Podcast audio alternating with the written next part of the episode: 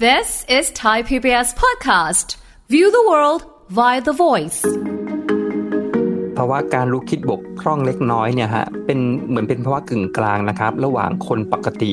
ที่ความจำดีสมองดีกับคนที่เป็นสมองเสื่อม ทีนี้อาการมันจะคล้ายๆกับคนไข้โรคสมองเสื่อมเหมือนกันเพียงแต่ว่าอาการจะน้อยกว่า อาการหลักๆ เลยที่พบบ่อยๆก็เช่นเรื่องของความจำไม่ดีฮะที่ที่เจอบ่อยที่สุดปัจจัยหนึ่งเลยที่เราต้องคอยติดตามไว้ก็คือว่าอาจจะเป็น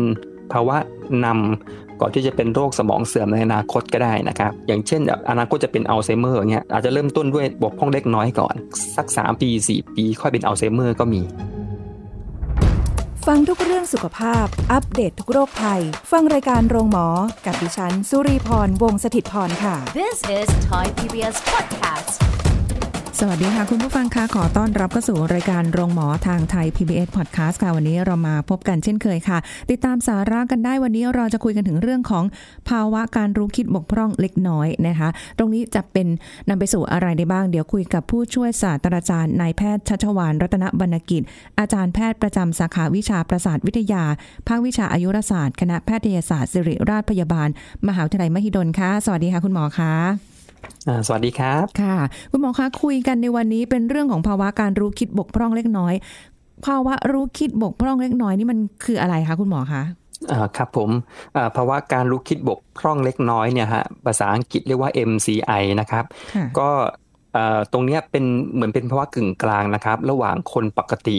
ที่ความจำดีสมองดี กับคนที่เป็นสมองเสื่อม ไปแล้วก็คือความจำแย่จนกระทั่งว่าต้องมีคนช่วยเหลือดูแลนะครับค่ะตัว MCI หรือว่ารู้คิดบกพร่องเล็กน้อยเนี่ยอยู่ตรงกลางครับ คือยังอืมไม่ใช่ดีแต่ก็ไม่ได้แย่เป็นสมองเสื่อมไปเลยครับค่ะแล้วความรู้คิดบกพร่องเล็กน้อยคำว่าเล็กน้อยนี่มันเป็นอาการยังไงอะคะคุณหมอ ที่อยู่บอกว่าอยู่ตรครังบผมกลางเลยอ่าฮะทีนี้อาการมันจะคล้ายๆกับคนไข้โรคสมองเสื่อมเหมือนกันเพียงแต่ว่าอาการจะน้อยกว่านะครับอ่าอาการหลักๆ เลยที่พบบ่อยๆก็เช่นเรื่องของความจำไม่ดีฮะที่ที่เจอบ่อยที่สุดนะครับ อย่างเช่นหลงหลงลืมลืมๆเล็กน้อยฮะอ่าอ่าลืมว่าคุยอะไรกันไปอ่าลืมว่าวางของไว้ที่ไหน อาจจะมีคนเป็นใช่ไหมฮะค่ะนะครับ ลืลืมว่าอ่าจอดรถไว้ที่ไหนอย่างเงี้ยฮะค่ะลืมบ่อยๆจนกระทั่งว่าเออมันมันมันบ่อยไปหน่อยหนึ่งบ่อยกว่าคนปกตินะครับผมอืม คำว่าบ่อยกำลังประเมินตัวเองเหมือนกันค่ะคุณหมอว่าเอ๊ะบ่อยขนาดไหนใช่ไหมเออหลงหลงลืมลืมหรือเป็นบางทีไม่แน่ใจว่าเป็นเพราะว่านอนน้อยหรือว่าในอนาคตจะเป็นโรคสมองเสื่อม เพราะว่าความรู้คิดบกพร่องเล็กน้อยตรงนี้หรือเปล่าเนี่ย อืมครับมันมันจะมีตัวตัวอะไรที่บ่งบอกได้ไหมคะว่าอ๋ออาจจะเป็นเพราะว่าเราคิดอะไรเยอะไปมีอะไรในสมองเยอะที่แบบ จะต้องคิดจะต้องจำเลยอาจจะทำให้บางอย่างหลงหลงลืมลืมบ้าง แต่ว่าถ้าเกิดแบบอยู่กึ่งกลางแบบนี้แล้วในอนาคตเอาแหละ มันมีความที่จะไปเป็นสมองเสื่อมได้เนี่ยมันมันมันมันมีจุดไหนที่มันพอจะให้สังเกตหรือมีความแตกต่างกันบ้างไหมคะ ครับ ก็คือที่จริงแล้วอ่าที่จริงแล้วไอ้การรู้คิดบกพร่องเล็กน้อยนะฮะไอ้ที่พูดเมื่อกี้คือความจำที่เจอบ่อยที่สุดนะครับค่ะแต่จริงๆมีอีกหลายอาการนะครับอ๋อนั้นพูดถึงความจำก่อนแล้วกันนะครับ ก็คืออ่าเวลาดูว่าคนไข้มีปัญหาเรื่อง MCI หรือเปล่าเนี่ยนะครับ หรือว่าเล็กมีปัญหาเล็กน้อยเนี่ย เราจะดูเทียบกับคนที่อายุเท่ากันอืม การศึกษาเท่า ๆกันนะครับค่ะว่าเออเราอยู่ในเกณฑ์เฉลี่ยไหมจริงๆแล้วคำว่าเกณฑ์เฉลี่ยเนี่ยบางทีถ้าถามจากอาการที่เฉยมันก็บอกยากเหมือนกันนะฮะใช่ไหมฮะค่ะเราไม่รู้ว่าคนอื่นเขาเป็นมากเป็นน้อยนะครับซึ่งซึ่งทางการแพทย์เนี่ยเราจะมีการประเมินเรื่องของสมองฮะจะมีการคิดตัวเลขคิดคะแนนนะครับ และดูว่าคะแนนของเราเนี่ย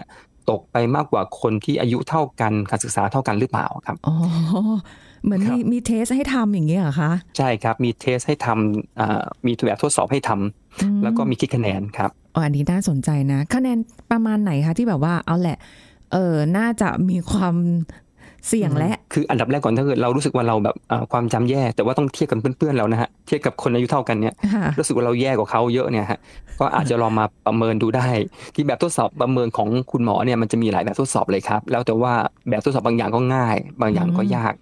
แต่มันจะมีค่าแบบเหมือนค่าว่าต้องเกินเกณฑ์เนี่ย ถึงจะถือว่าคุณผ่าน ถ้าเกิดตกกว่าเกณฑ์เนี่ยถือถือว่าตกเนี่ยครับ ตัวเลขมันแล้วแต่เรื่องแบบทดสอบไหนนะฮะค่ะมีหลายแบบทดสอบที่เป็นมาตรฐานครับ โอ้โห นี่ขนาดยังไม่ทำทดสอบนะคะ แค่คิดกับถึงถึงเพื่อนในระดับอ่าเขาเรียกอะไรในวัยเดียวกันหรืออะไรเงี้ย รู้สึกว่า เอ๊ะ ความครับจำเราน้อยจังเลย แรมน้อยไปหน่อยค่ะอ๋อว่าจะเพิ่มแรมซะหน่อยนะคะอะแต่ว่าในใน สิ่งที่มันจะทำให้เกิดเราเกิดภาวะความรู้คิดบกพร่องเล็กน้อยเนี่ย MCI ที่ว่าเนี่ยค่ะมันมันเกิดจากครับปัจจัยอะไรอะคะคุณหมอที่ทำให้มันมาอยู่ค่ากลางตรงนี้แล้วอะคือปัจจัยหนึ่งเลยที่เราอ่าต้องคอยติดตามไว้ก็คือว่าอาจจะเป็นภาวะนำ ก่อนที่จะเป็นโรคสมองเสื่อมในอนาคตก็ได้นะครับค่ะอย่างเช่นแบบอนาคตจะเป็นอัลไซเมอร์อย่างเงี้ยอ่าอาจจะเริ่มต้นด้วยวันเนี้ยอาจจะเริ่มมีบกบกพร่องเล็กน้อยก่อนอืมแต่ผ่านไปสักสักสามปีสี่ปีค่อยเป็นอัลไซเมอร์ก็มีครับโอ้ค่ะครับ แต่ไม่ต้องกังวลนะครับเพราะว่าเพราะว่าส่วนใหญ่แล้วอ่าคนที่จะมีโอกาสเป็นโรคสมองเสื่อมมันจะเป็นคนอายุเยอะนะครับ เช่นค่ะหกสิบห้าปีขึ้นไปอย่างเงี้ยฮะบางคนจะเริ่ม MCI ตั้งแต่อายุสักห้าสิบกว่าหกสิบถึงค่อยมี MCI แล้วค่อยเป็นสมองเสื่อม ตอนหลังเนี่ยฮะเอาแล้วอย่างนี้คือเอ่อถ้าสมมติว่าเราอายุอาจจะยังไม่ได้ถึงในวัยที่อยู่ในของผู้สูงอายุอย่างเงี้ยค่ะ แต่ว่าเราอาจจะหลงหลงลืมลืมๆบ้างลืมบ่อยลืมแบบจนอืมหลายคนอาจจะรู้สึกว่าโอ้ลืมอะไรขนาดนี้อย่างเงี้ยค่ะ มันมันจะทำให้เราพอถึงในวัยที่เราแตะเลขผู้สูงอายุปุ๊บแล้วเนี่ย มันมีความเสี่ยงไหมคะอันเนี้ยครับก็คือไอตัว MCI เนี่ยมันเกิดจากเหตุอื่นก็ได้ ที่ไม่ได้อาจจะไม่ได้เกิดจากไอตัวโรคสมองเสื่อมอย่างเดียวก็ได้นะครับ อย่างเช่น คนไข้บางคนเนี่ยที่มีภาวะบางอย่างทำให้สมองเราช้าลงอืมคล้ายๆกับ MCI ได้ครับค่ะมีหลายโรคเลยฮะอ่าที่จริงเอาแบบเบสิกง่าย ๆ เลยเนี่ยบางคนที่มีความภาวะความเครียดสูงนะครับอืมอาจจะเริ่มมีเริ่มซึมเศร้าน้อยๆอย่างเงี้ยฮะอ๋ออ่าโดยที่อาจจะไม่ซึมเศร้ารุนแรงนะแต่ว่าจะเริ่มซึมเศร้าบ้างเนี่ยอาจจะเริ่มสมองช้าลงบ้างค่ะก็ได้ครับอ่าหรือว่าถ้าเป็นเอ่อบางคนเป็นโรคของการนอนหลับบางอย่างนะครับ อาทิเช่นโรคหยุดหายใจขณะนอนหลับนะฮะอืมคือนอนนอนๆไปมีกรนมีหยุดหายใจอย่างเงี้ยฮะค่ะบ่อยๆ เนี่ย บางทีก็เป็นความเสี่ยงทำให้เกิดเรื่อง MCI ได้เหมือนกัน แต่พวกเนี้ยข้อดีคือมันรักษาได้ค่ะอ่าถ้าเกิดเป็นโรคพวกเนี้ยก็รักษา MCI จะดีขึ้นได้นะครับอ๋อแต่ว่าเกิดว่าเป็นโรคสมองเสื่อมเนี่ยอนาคตจะเป็นอัลไซเมอร์เนี่ยมันเริ่มเป็น MCI อย่างเงี้ยอาจจะรักษาไม่ได้นะครับ ค่ะ ส่วนใหญ่ที่เอ่อ จะเผชิญกับการเป็น MCI ส่วนใหญ่เนี่ยจะอยู่ในวัยไหนอะคะ ช่วงอายุครับประมาณที่เจอบ่อยๆอะค่ะ ก็คือคนอายุเริ่มเยอะครับ เช่นสัก 60 ปีขึ้นไปจะเริ่ม MCI เยอะเจอพอสมควรนะครับอืมรายงานนี่ก็เจอประมาณ 10ถึง25%เลยกันนะฮะที่ที่จะเริ่มมี MCI ค่ะในคนที่อายุ 60 ปีขึ้นไปครับอ๋อ ก็เพราะฉะนั้นคุณผู้ฟังที่ฟังรายการอยู่ ถ้าอาจจะอาจจะยังไม่ใช่กลุ่มเสี่ยง แต่ว่ามันก็ไม่ได้หมายความว่า ในอนาคตเราเราจะ เขาเรียกอะไรจะไม่เป็น นะคะ ซึ่งมันใช่อาจจะมีปัจจัยหลายอย่างอย่างที่คุณหมอบอกว่าอ่าเรื่องของพฤติกรรมภาวะการนอน เรื่องของครับพฤติกรรมบางอย่างเออของโรคซึมเศร้าอะไรอย่างนี้ด้วยใช่โอ้ครับโหหลายปัจจัยเหมือนกัน อืม แล้วอคือย่างคือนี้ส่วนใหญ่เวลาคนค่ะไข้มา เราจะต้องหาก่อนนะว่าว่าเป็นอะไรกันแน่บางที อาจจะไม่ใช่โรคสมองเสื่อมอาจจะเป็นโรคบางอย่างที่มันซ่อนอยู่ เราก็รักษาแก้ไขตัวปัญหาเฉพาะหน้านั้นไป อาจจะดีขึ้นได้ก็ใช้วิธีติดตามเอาครับ ค่ะ อย่างนี้แสดงว่าเออในภาวะปกติค่ะ โดยด้วยความร่างกายของมนุษย์พออายุมากๆเข้าอะความเสื่อมของร่างกายมันถดถอยลงความจำมันลดน้อยลงอันนี้เป็นเรื่องปกติ แต่ถ้าเกิดว่ามันมีความเป็น MCI ที่คุณหมอบอกอาการในเบื้องต้นเนี่ย ก็แค่อาจจะนำไปสู่แค่นั้นมันไม่ได้หมายว่า ถ้ามีอาการเบื้องต้นแล้วคุณจะต้องเป็นมันไม่ใช่ขนาดนั้นใช่ไหมคะใช่ครับ คือคนที่เป็น MCI เนี่ย ถ้าติดตามไปมันจะเป็นไปได้ 3 ทางครับ ก็คือทางที่เจอเยอะที่สุดนะฮะค่ะอะปีถัดไปอีกหนึ่งปีถัดไปเนี่ยที่เจอเยอะสุดก็คือยังเป็น MCI เหมือนเดิมอ๋อจะยังไม่แย่ลงอะไรอย่างเงี้ยค่ะฮะจะมีส่วนหนึ่งนะฮะถ้าเกิดคิดเป็นเปอร์เซ็นต์นะครับ ก็ประมาณ 10-15เปอร์เซ็นต์ในปีถัดไปเนี่ยจะกลายเป็นโรคสมองเสื่อมก็ได้ครับอืมค่ะแต่ส่วนใหญ่จะอยู่ MCI เหมือนเดิมค่ะมีส่วนหนึ่งดีขึ้นก็มีนะครับ ดีขึ้นกลายเป็นเหมือนคนปกติก็มีนะฮะในปีถัดไปค่ะ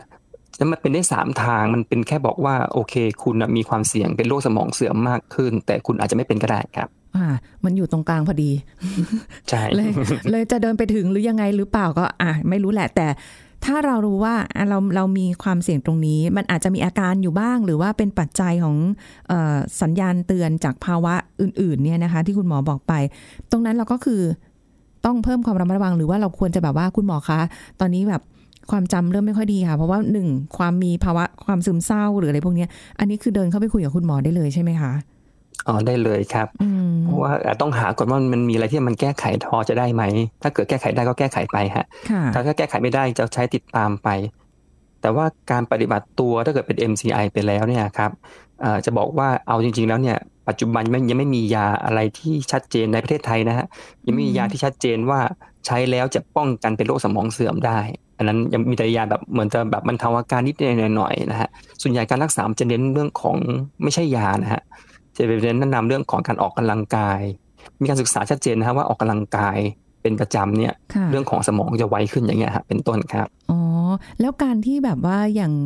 เอ่อการให้สมองได้ใช้งาน เช่นอาจจะคิดเลขหรือว่าทำเอ่อ ทดสอบเล็กๆน้อยๆเป็นควิสอะไรพวกนี้มันมันพอจะช่วยได้ไหมคะอ๋อจะอ่าจะมีข้อมูลว่าดีเหมือนกันครับ คือทำได้ครับอ่าแต่ว่าจะบอกว่าข้อมูลตัวนี้อาจจะถ้าเทียบกับออกกำลังกายแล้วออกกำลังกายข้อมูลจะเยอะกว่าหน่อยอ๋อออ่าที่ทำอะไรทำอะไรเนี่ยมันมีเยอะมากเลยฮะในค่ะในการศึกษาที่ผ่านมา แต่ว่าเนื่องจากว่า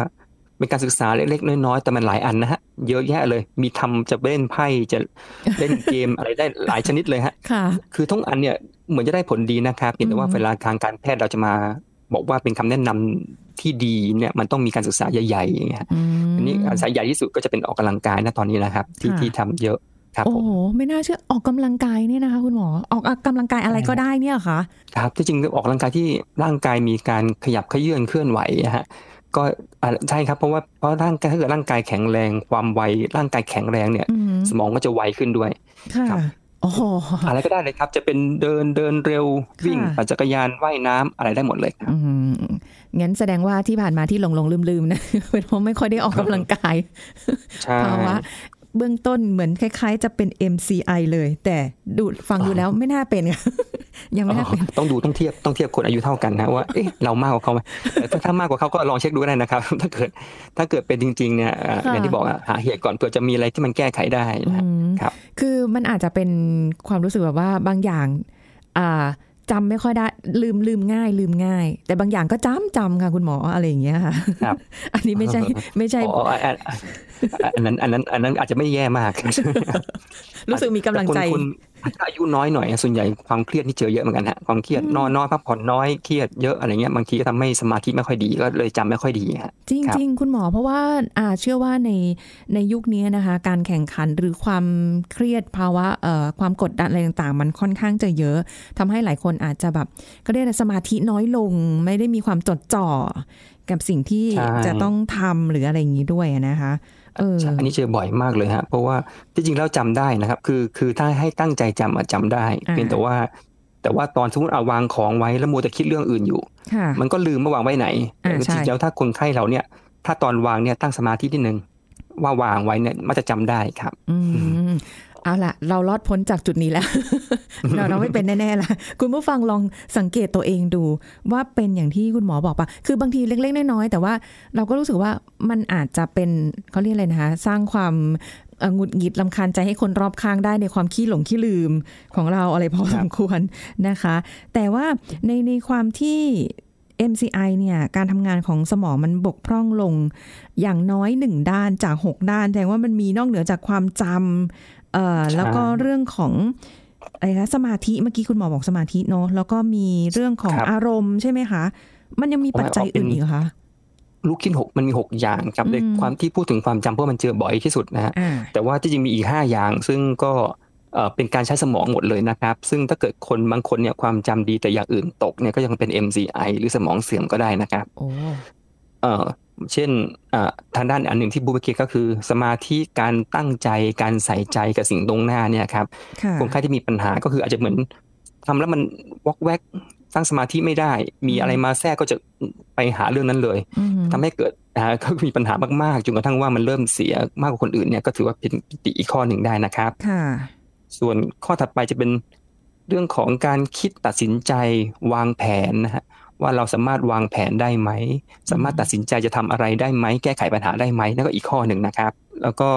ข้อที่สี่คือใช้การใช้ภาษาครับอ๋อก็คือการสื่อสารนี่แหละ บางคนมีปัญหา MCI ก็คือเหมือนแบบฟังไม่รู้เรื่องคิดนึกคำไม่ออกเอ่อคุยกับคนอื่นก็ไม่ค่อยได้อย่างเงี้ยฮะอืมก็ก็เป็นแต่ต้องแย่ลงกว่าเดิมนะฮะถ้าเป็นแต่แรกแล้วไม่เกี่ยว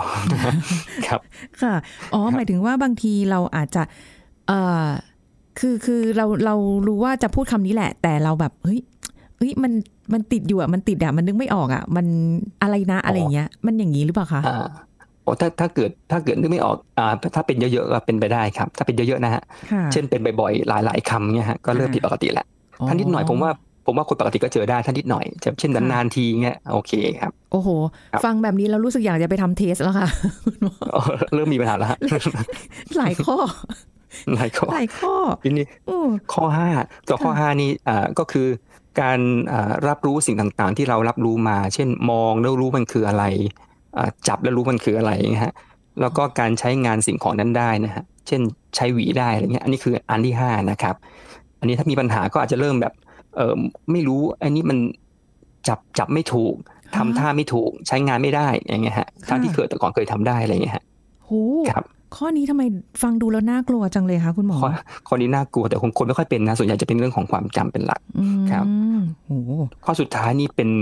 เอ่อการรับรู้เกี่ยวกับสังคมนะฮะค่ะคือเข้าใจการรู้ว่าคนอื่นเนี่ยเขามีอารมณ์อย่างไรเขาคิดอะไรอยู่อืมเข้าใจคนอื่นเขาเนี่ยก็เป็นการใช้สมองการรับรู้การรู้คิดอีกอย่างหนึ่งฮะค่ะครับผมโอ้โหถ้ามีปัญหาก็คืออาจจะแบบว่าไม่ค่อยแคร์ใครแต่ต้องต้องบอกก่อนว่า ต้องเปลี่ยนจากเดิมนะฮะถ้าเป็นอยู่เดิมแล้วไม่เป็นไรอันนั้นอันนั้นเป็นนิสัยไม่เป็นไรแต่ถ้าเกิดว่าแต่ก่อนดีแล้วมันแล้วมาเปลี่ยนไปเยอะงานเนี่ยให้ระวังไว้มีปัญหาครับอ๋อครับเพราะฉะนั้นแสดงว่าอาการต่างๆ เหล่านี้ 6 ด้านที่คุณหมอบอกมานี้นะคะ มันจะมีตัวที่มันมากกว่าปกติจนเอ่อคนรอบข้างสามารถจะสัมผัสสังเกตได้เลยว่าเฮ้ยมันเฮ้ยมันทำไมเปลี่ยนไปทำไมผิดปกติค่อนข้างจะใช่ชัดเจนเลยเนาะอืมใช่ครับ แต่เพราะว่าคนต้องถามค่ะคนรอบข้างเลยเนี่ยพวกนี้บางทีคนไข้ตัวเองไม่รู้ตัวนะฮะค่ะลืมลืมก็ลืมว่าตัวเองลืมไปแล้วอะต้องมีอืมคนข้างรอบข้างคอยสังเกตครับ โอ้อุ้ยคุณหมออย่างนี้ถ้าเกิดว่าเรามีผู้สูงอายุอยู่ที่บ้านค่ะ เราก็จะรู้อยู่แล้วว่าปกติผู้สูงอายุอาจจะแบบหลงหลงลืมลืมๆบ้างแหละหรืออะไรอย่างเงี้ยอืมแต่แต่เราไม่ได้คาดคิดว่าถึงขั้นสมองเสื่อมอะนะคะ แต่มีอาการหลงหลงลืมลืมๆพวกเนี้ยอาการที่ว่านี่มันเกิดขึ้นได้ทั้งนั้นเลย เราอาจจะไม่ทันได้ได้คิดว่าเออมันอาจจะมีภาวะไปสู่การเป็นสมองเสื่อมได้เนอะเพราะเราคิดว่าอ้าวก็เป็นไปตามวัยแหละ ใช่คือคือที่จริงคนอายุเยอะก็จะเริ่มอาจจะเริ่มความจำอ่าช้าลงบ้างนะครับค่ะแต่คนไข้ส่วนใหญ่ยังยังอยากจะพอจำได้นะครับเพียงแต่ว่าอาจจะนึกช้าหน่อย อาจจะนึกนานหน่อยบางทีไปถามเรื่องเร่งๆเนี่ยไม่รู้นะฮะถ้าให้เวลาสักหน่อยก็อาจจะตอบได้ครับอ๋ออาแต่ว่าเวลาอย่างที่บอกคือมันต้องเวลาจะดูว่ามันมีปัญหาหรือเปล่าเนี่ยมันต้องเทียบกับคนที่อายุเท่ากัน การศึกษาต้องเท่ากันด้วยนะครับโอ้โหอ่าถ้าเออพอๆกันเนี่ยว่าเท่าไหร่อย่างเงี้ยฮะทำไมครับถึงต้องไปเน้นการศึกษาที่ต้องเท่ากันด้วยอะคะ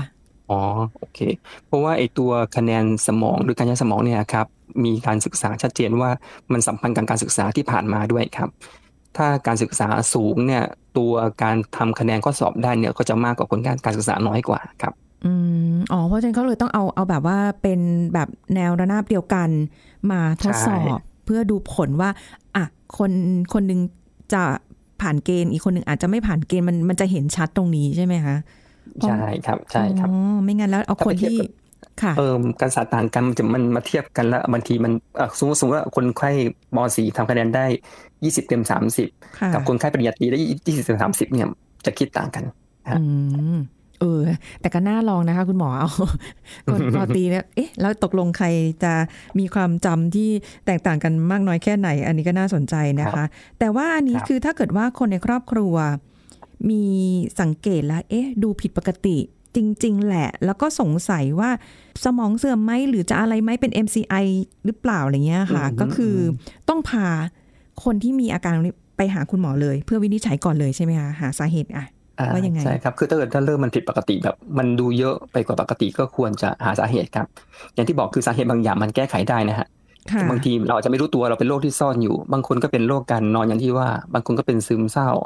บางคนก็อาจจะเป็นเรื่องของเอ่อโรคต่างๆ เช่น บางคนเป็นโรคไทรอยด์ผิดปกตินะครับอืมก็สมองก็ช้าลงได้เช่นกัน แต่ที่การรักษาก็แค่ว่ารักษาไทรอยด์สมองก็กลับมาดีเหมือนเดิมอย่างเงี้ยฮะค่ะก็คือต้องมาหาเหตุก่อน ที่มันพอจะแก้ไขได้ก่อนครับ อ๋อ คือแสดงว่าถ้าหาสาเหตุเจอรักษาที่สาเหตุ อาการ MCI นี้มันก็จะดีขึ้นได้ ใช่ใช่ครับ ถึงถึงแม้ว่าจะอายุมากอยู่ในระดับ 60 6 60 ปีขึ้นไปอย่างเงี้ยค่ะใช่ก็ก็ดีครับขึ้นได้ใช่ไหมคะใช่แต่ว่าสาเหตุบางอย่างแก้ไม่ได้อ๋อเช่นอ่า ถ้าเกิดว่าจะเป็นโรคสมองเสื่อมอัลไซเมอร์เนี่ยครับอาจจะเริ่มต้นเป็น MCI ก่อน แต่ตรงเนี้ยตอนปัจจุบันนี้ยังแก้ไม่ได้ครับก็ได้แค่ว่าติดตามไปเฉยๆครับและอนาคตก็จะแย่ลงเป็นอัลไซเมอร์ที่มากขึ้นอยู่ดีเนี่ยครับอืมอัลไซเมอร์กับสมองเสื่อมมันคืออันเดียวกันผมไม่สมองเสื่อมเป็นคำกว้างอืมๆเป็นคำที่เรียกรวมๆแต่สมองเสื่อมเกิดได้จากหลายสาเหตุฮะค่ะแต่อัลไซเมอร์เนี่ยเป็นสาเหตุที่พบบ่อยที่สุดของสมองเสื่อมอ๋อแต่สาเหตุอื่นก็มีนะครับอ่า หลอดเลือดสมองตีบเยอะๆก็สมองเสื่อมได้อย่างเงี้ยฮะเป็นต้นครับค่ะโอ้แต่ว่าเวลาดูข่าวดูอะไรเงี้ยค่ะ คนที่เอ่อเดินหาเอ่อเขาเรียกอะไรอะออกจากบ้านไปแล้วจำอืมทางกลับบ้านไม่ได้หรืออะไรพวกเนี้ยอย่างเงี้ยค่ะอืมอันนี้อัลไซเมอร์ป่ะคะก็อาจจะเป็นอัลไซเมอร์หรืออาจจะเป็นอย่างที่บอกก็บอกแค่ว่าเป็นอาจจะเป็นสมองเสื่อมอ๋อแต่ว่าเป็นอัลไซเมอร์หรือเปล่า คือพูดอัลไซเมอร์เนี่ยโอกาสถูกมากมากที่สุดแหละเพราะว่ามันเจอบ่อยที่สุดอืมแต่ว่า บางคนเป็นโรคอื่นก็มีนะครับค่ะก็หลงทางได้เหมือนกันโอ้ยคือก็นั่นแสดงว่าอาจจะเป็น MCI มาแล้วแหละ แล้วก็ไม่ได้รู้ว่านี่คือเป็น MCI เป็นอาการ แล้วก็ปล่อยไว้ครับให้มันเกิดแต่อาว่าการถ้าเกี่ยวกับถ้าสมอง ถ้าเดินถ้าสมองเสื่อมกับ MCI จะต่างกันนะฮะ ถ้า M สมองเสื่อมนี่หมายความว่าอะอะต้องพูดก่อนว่ามันมีคำว่าโรคสมองเสื่อมกับภาวะสมองเสื่อมนะครับอ่าไอ้ภาวะสมองเสื่อมเกิดได้จากหลายโรค นะฮะโรคสมองเสื่อมที่เจอบ่อยที่สุดแหละครัค่ะบทีเนี้ยไอตัว MCI กับคนที่เป็นสมองเสื่อมไปแล้วนะครับ จะต่างกันตรงที่ว่าคนไข้ที่เป็นสมองเสื่อมเนี่ยจะช่วยเหลือตัวเองเริ่มลำบากขึ้น ต้องมีคนอื่นมาช่วยดูแลอืมครับ เช่นค่ะพาไปไหนมาไหน ช่วยดูเรื่องของการจัดยาให้เป็นต้นเนี่ยฮะค่ะถ้าเป็นอย่างเงี้ยแปลว่าเริ่มไม่ใช่แค่ MCI แล้วอาจจะเริ่มเป็นสมองเสื่อมแล้ว ครับ อืมก็นั่นคนคนลงทางนี้สมองน่าจะสมองเสื่อมแหละอย่างเงี้ยเป็นต้นครับ โอ้โหคือฟังดูแล้วก็รู้สึกแบบว่าเห็นอกเห็นใจ เพราะว่าในในผู้สูงอายุคือมัน อ่าเขาเรียกว่าอะไรดีอะเราไม่สามารถที่จะไปบังคับร่างกายว่า เอ้ย ฉันต้องไม่เสื่อมไปกว่านี้นะอืมหรืออะไรเรามันไม่ได้อะมันเป็นไปตามธรรมชาติจริง ๆ แต่ว่าบางคนอาจครัจะบเป็น บางคนก็อาจจะไม่เป็นก็ได้ ใช่ไหมคะ แต่มันอย่างมี ใช่ แต่มันมีวิธี วิธีที่เขาแนะนำในการป้องกันอยู่หลาย ๆ วิธีครับอ่ายังไงคะคุณหมออ่าฮะคือคือเอ่อที่ที่จะมันมีสาเหตุของความเสี่ยงเป็นโรคสมองเสื่อมที่มีหลายอย่างมากนะครับ อย่างเช่น คนไข้ที่เป็นเบาหวานความดันไขมันพวกนี้ก็มีความเสี่ยงโรคสมองเสื่อมนะครับ ที่เป็นอัลไซเมอร์ก็ได้ โอ้มาเป็นแพ็กเกจก็เลต้องยค่ะก็ต้องคุมให้ดีหมดเลยนะอืมคุมให้ดีเบาหวานความดันไขมัน คนที่ไม่ค่อยออกกำลังกายฮะอุ๊ยถือว่าเป็นความเสี่ยงโรคสมองเสื่อมครับค่ะอันเนี้ย ค่อนข้างชัดเจนเหมือนกันค่ะนะครับงั้นถ้าพวกเราเนี่ยต้องเลือกถ้าใครไม่มีเวลาต้องออกกำลังกายแล้วเพื่ออนาคตป้องกันสมองเสื่อมครับค่ะเดี๋ยวเดี๋ยวกลัวว่าอีกหน่อยเดี๋ยวสัมภาษณ์คุณหมอไปแล้วจะลืมว่าเอ๊ะจะถามอะไรเออเนี่ยจบแล้วต้องออกไปวิ่งเลยครับเนี่ยไปออกกำลังกายค่ะอืมอื่นๆก็เช่นแบบเออเพราะคือความเครียดซึมเศร้าที่ไม่รักษาเป็นมานานๆก็เป็นความเสี่ยงโรคสมองเสื่อมนะครับอื้อหือันนั้นถ้าเกิดถ้ามีจริงๆเนี่ยแล้วเราคิดว่าเราเป็นพ อสมควรเนี่ยควรปรึกษาแพทย์เหมือนกันเพื่อที่จะรักษาก่อนครับค่ะมีอีกหลายอย่างเลยครับ เช่นเอ่อคนที่หูตึงก็มีนะฮะคนที่หูไม่ค่อยได้ยินตอนอายุตั้งแต่วัยสักกลางคนเนี่ย เริ่มหูไม่ค่อยได้ยินอืมอนาคตมีความเสี่ยงโรคสมองเสื่อมนะครับ อันนี้โอ้โหเฮ้ยมันมาต้องไปเกี่ยวข้องกันได้ด้วยเหรอคะคุณหมออันนี้ ใช่เพราะว่ามันก็มันก็คงเอ่อมันอันนี้จากการศึกษานะครับ บอกว่ามันมีความเชื่อมโยงกันจริงๆ แต่ว่าทำไมถึงเชื่อมโยงเนี่ยเขาก็มีคนคิดอยู่หลายหลายสาเหตุ เช่น อาจจะไปเกี่ยวข้องกับเรื่องพอเราหูตึงนะฮะเราก็ไม่ค่อยได้สนใจกับสิ่งภายนอกเท่าไหร่ก็เป็นไปได้ครับอืมก็เลยครับแบบว่าทำให้ไม่มีอะไรมากระตุ้นให้เราแบบว่าต้องแบบได้ยินเออฟังคิดหรืออะไรอย่างงี้ใช่ไหมคะประมาณโสตสอย่างนั้นนะฮะอ๋อครับมันครับมันก็จะมีความเชื่อมโยงกันบ้าง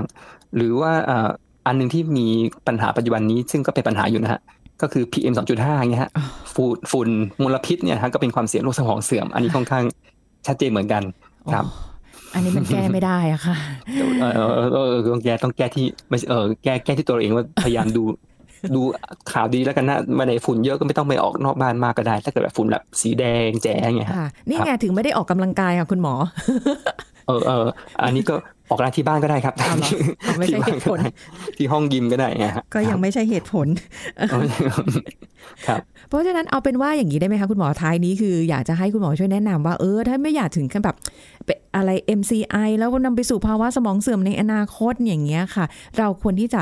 เอ่อป้องกันหรือดูแลตัวเองยังไงในตอนนี้ที่เรายังสามารถที่จะป้องกันกันได้ มีคำแนะนำไหมคะครับผมคำแนะนำนะครับก็คือ ต้องกลับมาดูตัวเองนะครับ ว่าตัวเองเนี่ยสุขภาพร่างกายเป็นยังไง ถ้ามีโรคอะไรที่ยังคุมไม่ดีก็พยายามควบคุมให้ดีนะครับค่ะส่วนคนที่เอ่อก็คือพยายามเน้นเน้นออกกำลังกายมากขึ้นนะครับทานอาหารที่มีประโยชน์ เพราะว่าถ้าทานอาหารที่ไม่มีประโยชน์ก็จะมีความเสี่ยงเป็นโรคเบาหวานความดันไขมันมากขึ้น มันก็ไม่ดีเช่นกันนะครับอืมอ่าแล้วก็อ่าตัวถ้าเกิดสังเกตตัวเองว่าอ่าเรื่องของอาการของตัวเองมันมีเยอะขนาดไหน ถ้าคิดว่ามันเยอะ จนมันรบกวนเราแล้วนะฮะ เช่นเยอะกว่าคนอื่นเขายังค่อนข้างชัดเจน หรือว่ารบเป็นเยอะจนกระทั่งรบกวนชีวิตประจำวันของเรานะครับ ก็หรือว่าคนสังคนรอบข้างนะฮะสังเกตเห็นก็ได้นะครับ ว่าคนไข้ที่คนข้างๆตัวเราเนี่ยมีอาการอย่างนี้หรือเปล่า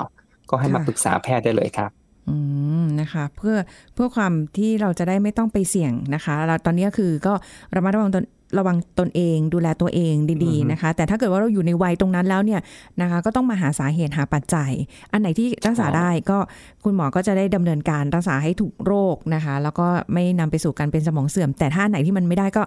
ก็ดูตามอาการกันไปใช่ไหมคะคุณหมออืมใช่ครับถ้าไม่ได้จริง ๆ ก็ติดตามอาการ แต่ว่า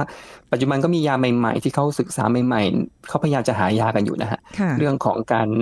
การให้เพื่อป้องกันคน MCI เป็นสมองเสื่อมในอนาคตนะครับอืมค่ะ ปัจจุบันมียาบ้างบางตัวที่ต่างประเทศเริ่มใช้เป็นเช่นเป็นยาฉีดนะครับโอ้แต่ว่าผลข้างเคียงยังค่อนข้างพอสมควร แล้วก็การเอ่อการศึกษายังตอนรออีกนิดหนึ่งนะฮะตอนนี้ในไทยยังไม่มีนะครับในไทยยังไม่มีงั้นเดี๋ยวรอครับให้เขาเรียบร้อยก่อนนะจะใช่จะได้เอาใช่มาแล้ว ได้เหตุผลเนี่ยครับไม่ต้องแบบว่าอะผลข้างเคียงมันจะได้น้อยลงหน่อยนะคะ คุณหมออีกครับนิดนึงครัค่ะบพอดีว่าอยากจะทราบเรื่องของยีนในร่างกายของเรามันมีส่วนไหมคะยีนอ๋อมี ที่ส่วนทำให้ครับเกิบดอาการสมองเสื่อมอ๋อมีส่วนเหรอคะอืมมีมีมียีนมีส่วนครับ มียีนหลายตัวที่เราพบว่ามีความเสี่ยงโรคสมองเสื่อมอัลไซเมอร์นะครับค่ะอ่าถ้าเป็นถ้าเป็นคนอายุเยอะ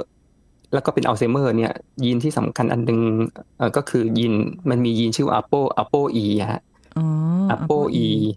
เอ่อเอ่อซึ่งมันถ้าเกิดว่ามีปัญหายีนตัวเนี้ยถือถือว่าคุณมีความเสี่ยงมากกว่าคนอื่น นะครับอืมแต่จริงๆแล้วมียีนอีกหลายตัวมากเลยครับที่เขาศึกษาอยู่พูดโอ้คือจริง ๆ มีเป็นเป็นหลายสิบตัวเลยฮะโอ้ครัน่าบสนใจมากนะคะเดี๋ยวเอาไว้ต่อยอดกันนะคะ คุณหมอคะกับใช่เรื่องใช่นี้มีเยอะนะคะแต่ว่าใช่แต่ว่าเอ่อยังไม่ต้องสนใจมากเพราะว่าพวกนี้ถึงจะรู้ไปก็ตอนปัจจุบันยังทำอะไรไม่ได้อยู่ดีอ๋อเหรอโอเครู้ว่ามีได้ยีนก็ก็ก็แค่นั้นเองเหคมืรัอบนเดิมนะคะอะเพราะฉะนั้นก็เอ่อเป็นเบื้องต้นให้เรารู้ไว้นะคะ มันก็อาจจะมียีนบางตัวเนาะคุณหมอเนาะที่อาจจะใช่ครับนำไปสู่ แต่ก็มันเป็นตัวที่อาจจะทำนายอนาคตได้เลยเนาะ ใช่ มันบอกว่าโอเค คุณมีความเสี่ยง แต่ว่าไม่ได้บอกไม่ได้บอกว่าจะเป็นแน่ๆครับอืมซึ่งอาจจะไม่เป็นก็ได้ เพราะว่าเราอาจจะมีปัจจัยอื่นที่เราดูแลตัวเองดี ก็เป็นไปได้ใช่นะคะใช่ครับอ๋อวันนี้ได้ได้รู้จักกับ MCI แล้วนะคะ คุณผู้ฟังแล้วก็จะได้ดูแลตัวเองได้มากยิ่งขึ้นด้วยนะ วันนี้ต้องเออขอบคุณคุณหมอชัชวานด้วยที่มาร่วมพูดคุยในรายการโรงหมอของเราในวันนี้ด้วยนะคะ ขอบคุณคุณหมอค่ะครับผมครับค่ะยินดีครับขอบสคุณวัสคดีรับค่ะ เอาละค่ะคุณผู้ฟังคะหมดเวลาแล้วนะคะ กับรายการโรงหมอทางไทย PBS Podcast ค่ะวันนี้ลาไปก่อนนะคะ สวัสดีค่ะ This is Thai PBS Podcast ทำไมปัจจุบันความนิยมการเลี้ยงนกจึงมีเพิ่มมากขึ้น โดยส่วนใหญ่เป็นนกประเภทสวยงาม ผู้ช่วยศาสตราจารย์นายสัตวแพทย์ดรธีรดิตรุ่งเรืองกิจไกลจุฬาลงกรณ์มหาวิทยาลัย มาเล่าให้ฟังครับการเลี้ยงนกการเลี้ยงสัตว์เลี้ยงโดยเลือกนกเป็นสัตว์เลี้ยงเนี่ยมีข้อดีหลาย ๆ อย่าง เมื่อเทียบกับสัตว์อื่นๆ เดี๋ยวนี้คนนิยมเลี้ยงนกสวยงาม นกอ่ามีมีราคาค่ะค่อนข้างเยอะขึ้น เพราะฉะนั้นเดี๋ยวนี้จะมีคลินิกที่รักษาเกี่ยวกับนกโดยเฉพาะ เพราะว่าโรคต่างๆในนกในสุนัขในแมวก็จะมีความแตกต่างกัน ปัจจุบันเนี่ยสัตวแพทย์ก็จะมีคุณหมอรักษาโรคแมวโดยเฉพาะค่ะคุณหมอรักษากระต่าย หรือสัตว์แปลกๆ รวมถึงคุณหมอที่รักษาสัตว์ปีกเช่นพวกนก คุณหมอสัตว์น้ำคุณหมอรักษาเต่าค่ะ ก็จะมีคนที่ทำเฉพาะทางทางด้านนั้นมากขึ้น ก็จะเห็นว่าคนเข้าใจใส่มากขึ้น หมอก็จะเอาใจใส่มากขึ้นเช่นเดียวกัน สาเหตุหนึ่งที่ที่เจอได้บ่อยๆ ก็คือว่านกเนี่ยอาจจะต้องการพื้นที่ในการเลี้ยงไม่มาก คือไม่ได้หมายความว่านกจะไม่ขยับตัวเลยอยู่ในกรงแคบๆอย่างนี้ไม่ใช่ขนาดนั้นเพราะว่าค่ะถ้าเป็นอย่างสุนัขเนี่ยสุนัขก็ตัวเล็ก สุนัขเนี่ยต้องอาศัยการพาออกไปเดิน พาไปเนื้อที่ในการวิ่งเล่นกระโดดรถเต้นบ้าง แต่ว่านกเนี่ยเขาก็ต้องการอาณาเขตในส่วนตัวส่วนส่วนของเขา ซึ่งบางส่วนใหญ่เราก็จะเลี้ยงในกรงค่ะมีน้อยรายที่จะปล่อยให้บินทั่วไปในบ้านนะครับ แต่ว่าการเลี้ยงในกรงเนี่ยก็จะทำให้รู้สึกว่าเอ่อเนื่องจากนกนกมีขนาดเล็ก สามารถเลี้ยงได้โดยไม่ต้องมาพะวงเรื่องพื้นที่ที่จะใช้ในการเลี้ยงดูมากมายนักค่ะมันก็เลยก็เลยมีความนิยม มากขึ้นกว่าสมัยก่อนอ๋อทีนี้นอกจากเรื่องเออพื้นที่ในภายในบ้านที่ไม่ต้องใช้สถานที่กว้างๆมากเนี่ยค่ะระยะเวลาการดูแลการเอาใจใส่ก็อาจจะไม่ได้ละเอียดเท่ากับในสุนัขในแมว คืออยู่ในกรงเนี่ยก็อาจจะใช้เป็นมีอาหารตั้งทิ้งเอาไว้ค่ะซึ่งอาหารก็คอยดูแลเรื่องความสะอาด มีน้ำมีการเก็บมูลของนก ซึ่งจะมีเรื่อยๆ แล้วก็มีเยอะ คอยเก็บทิ้งเก็บความสะอาดเป็นระยะระยะค่ะเท่านี้ก็ค่อนข้างเพียงพอ นะครับนอกจากนั้นเนี่ยจะสังเกตว่านกเนี่ยค่อนข้างฉลาดนะเพราะว่าเอ่อเราอาจจะเห็นว่านกเนี่ยอพยพย้ายถิ่นจากจุดหนึ่งไปอีกจุดหนึ่งได้เป็นระยะทางเป็นพันๆกิโลเลยอย่างเงี้ยก็อันนี้ก็เป็นความฉลาดของเขาอย่างหนึ่งที่ อะโอเคนะ ปรับสภาพให้เข้ากับกรณีที่มีอุณหภูมิเย็นหนาวๆมากๆอ๋อมูฟไปที่อื่นในที่ที่อุ่น เพราะจะค่ะเกิดความอยู่รอดอะไรต่างๆเนี่ยอันนี้ก็เป็นความฉลาดของเขา ซึ่งพอเรามองว่านกมีความฉลาดแล้วเนี่ยเราก็สามารถฝึกให้เขาทำตามคำสั่งเราอ๋อได้ This is Thai PBS Podcast ติดตามรายการทางเว็บไซต์และแอปพลิเคชันของไทย PBS Podcast Spotify SoundCloud Google Podcast Apple Podcast และ YouTube Channel Thai PBS Podcast Thai PBS podcast. View the world via the voice.